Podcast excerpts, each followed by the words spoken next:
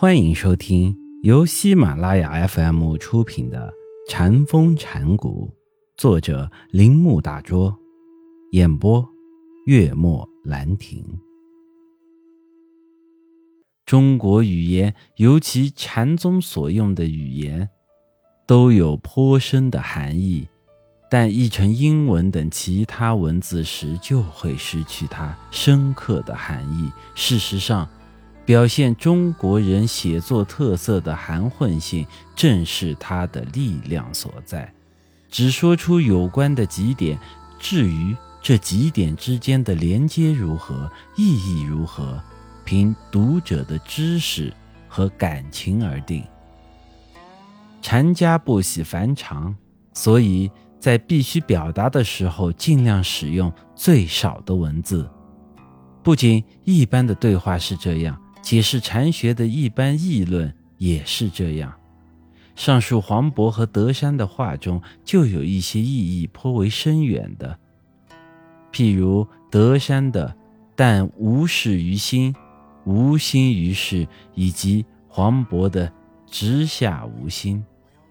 在德山和黄渤那里，禅被看成与日常生活有直接关系的东西。这里没有虚幻的空想，没有令人头痛的抽象观念，没有使宗教变成爱情戏剧里的温情。他只是如实的接受着日常的经验事实，并且从这些事实中得到一种无心的状态。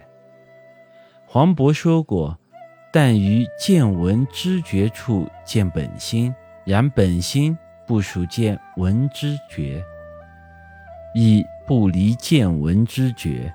无念对无念的认识所构成的无心，是我们从感觉和思想得来的一切经验基础。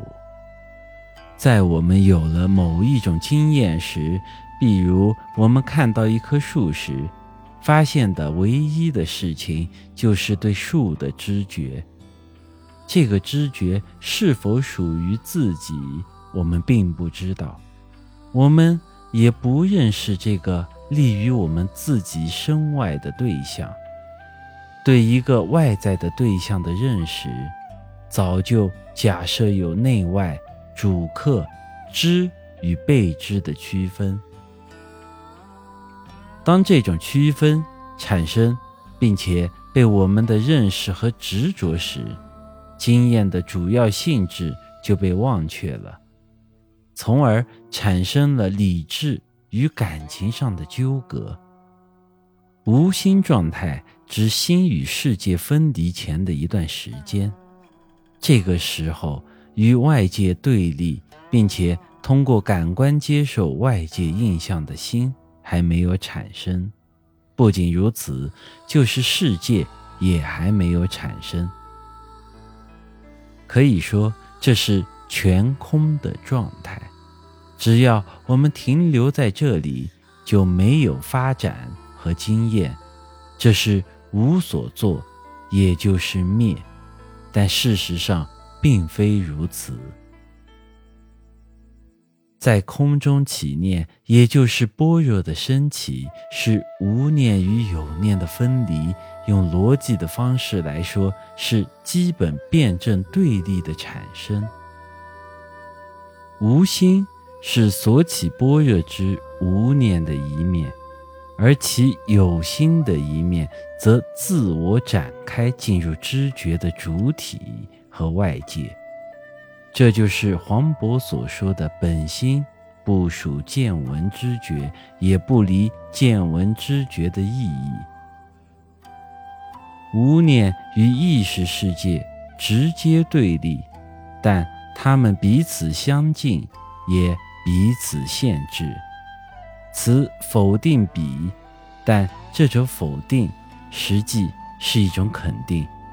不论这种否定性质怎样，禅往往接近我们日常的经验。这也就是南拳和马祖说下述话时的意思。平常心是道，饥时吃饭，皮时睡觉。